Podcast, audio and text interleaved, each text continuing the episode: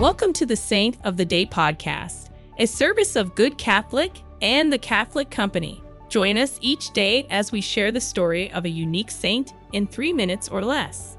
Today's saint is Saint Leonard of Noblac. Saint Leonard of Noblac, who died in 559 AD, was a French nobleman. He was converted to the Christian faith by the Bishop of Rheims. After his conversion, he abandoned his worldly pursuits, left the royal court, and followed the bishop as a disciple. He obtained special permission from the king to release any prisoners whom he deemed worthy of pardon.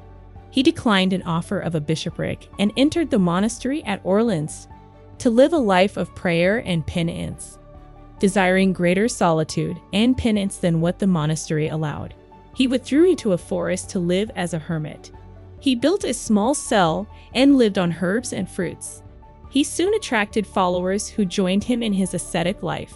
In thanksgiving for his prayers that the Queen of France would safely deliver her child, Saint Leonard was given a large tract of royal land in Noblac. There, the saint built an abbey where he served as abbot until his death.